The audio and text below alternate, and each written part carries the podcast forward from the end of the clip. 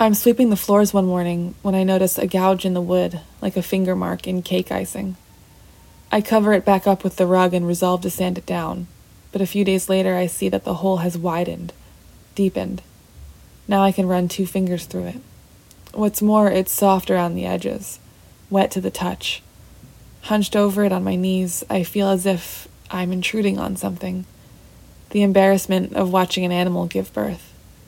And so I cover it up again, avoid it for days, even averting my eyes. At first, I'm not sure if I'm being a little ridiculous.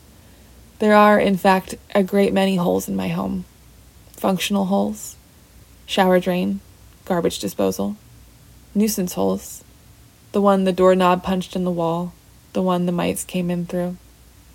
There is a hole in the kitchen ceiling through which I can hear all of the neighbors' arguments. That one, perhaps, is a bit of both. But none of these has ever grown in size. The next day, I can't stand it and decide to vacate the place completely. I load my dog into the car and make off for my mother's house for the weekend.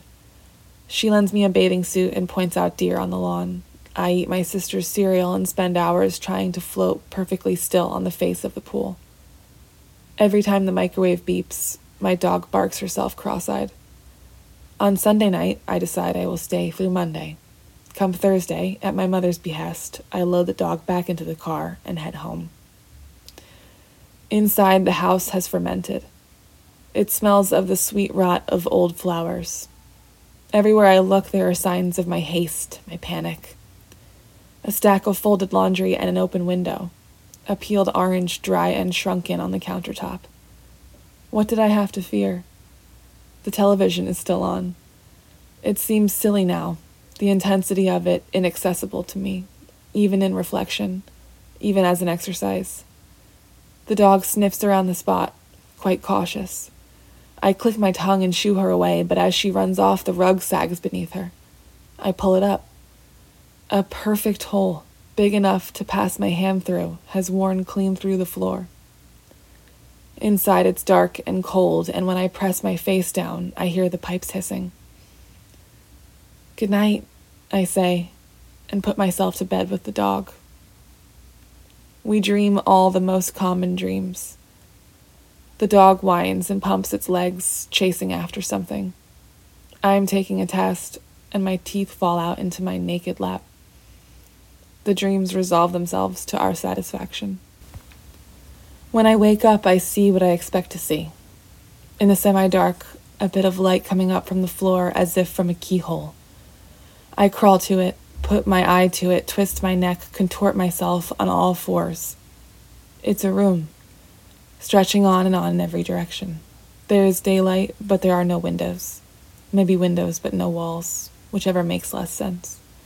Marching through the sourceless glow, big crowds collect and disperse, passing along at curious speeds.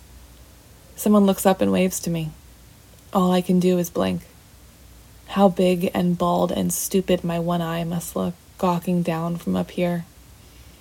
But they go on flowing, like schools of fish, and I, flat on my belly, watch, delighted. When it happens, it registers without much surprise. She is just below, her face upturned. She is mostly me, my size, my likeness. Is it exact? Perhaps it is. How can I say? I, like you, am never quite sure what I look like.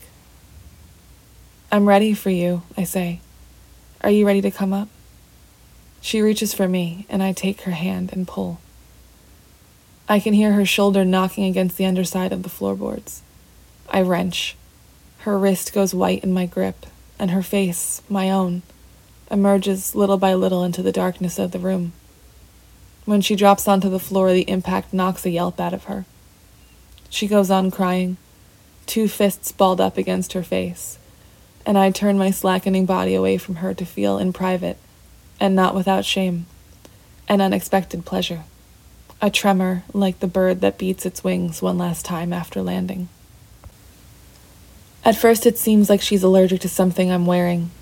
Half her face breaks out in a rash while she sleeps on my shoulder one afternoon. I throw out my sweater, but then I wonder if it's my perfume, my laundry detergent. I stop using them. A few days later, she's braiding my hair and keeps stopping to rub her eyes. I ask, Are your eyes bothering you? And she shakes her head no, but I suspect she's not being truthful, doesn't want to worry me, and I become paranoid about the ingredients in my shampoo. Then I think maybe the problem is wool, or soap, or the fragrances in soaps, and so I wear very little every day and I wash myself sparingly. I'm never sure if she's allergic to anything at all but I am satisfied knowing that for her, I made myself as bereft as possible in pursuit of an answer I never found. She's frightened by loud noises, comes into closer orbit when a car alarm triggers or the neighbors' fights pipe through to our kitchen like clanging heat.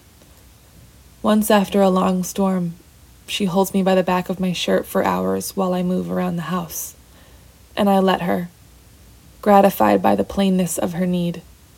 But there are times too when I need her. And on those days, I close kitchen cabinets loudly and carelessly to drive her into my comfort. At night, we sleep face to face in perfect symmetry. The two of us together look exactly like me. But as time goes on, she has less to say, asks fewer questions. She leaves my bed and strays farther and farther from me on our walks. When I find her, she doesn't seem relieved. Doesn't seem like she ever had the sense that she was lost. One night I bring home a whole salmon for dinner. It lies flat and dumb on the counter, looking much too alert for a dead thing, like it could reanimate at any moment. She fillets it for us, presses her hands along its insides in search of its smallest bones, which she removes one by one with pliers. Useless, I stand aside with a discarded head and run my finger along its teeth. As I'm cleaning up, she calls to me from the table. She wants to know if she can give the dog a bit of fish. I'll scrape it into her bowl, I say, and come take her plate. But I can tell she wants to be the one. She wants to feed the dog from her hand. That night, someone passes by the window. His little chihuahua and its stippling gait, impossibly small, more butterfly than canine. I see her watching them, her head against the glass. I want my own dog, she says. Gradually, I stop recognizing her. I consider that perhaps it is I who have changed the both of us, but I don't think so. She begins to startle me around the house. Sometimes at the table, her hand reaches for the salt or to top off my coffee, and I see a stranger's hand and I think, briefly, to stab it. It ends in the sun one day, at the outdoor market beside the park. She walks off toward the fruit stand.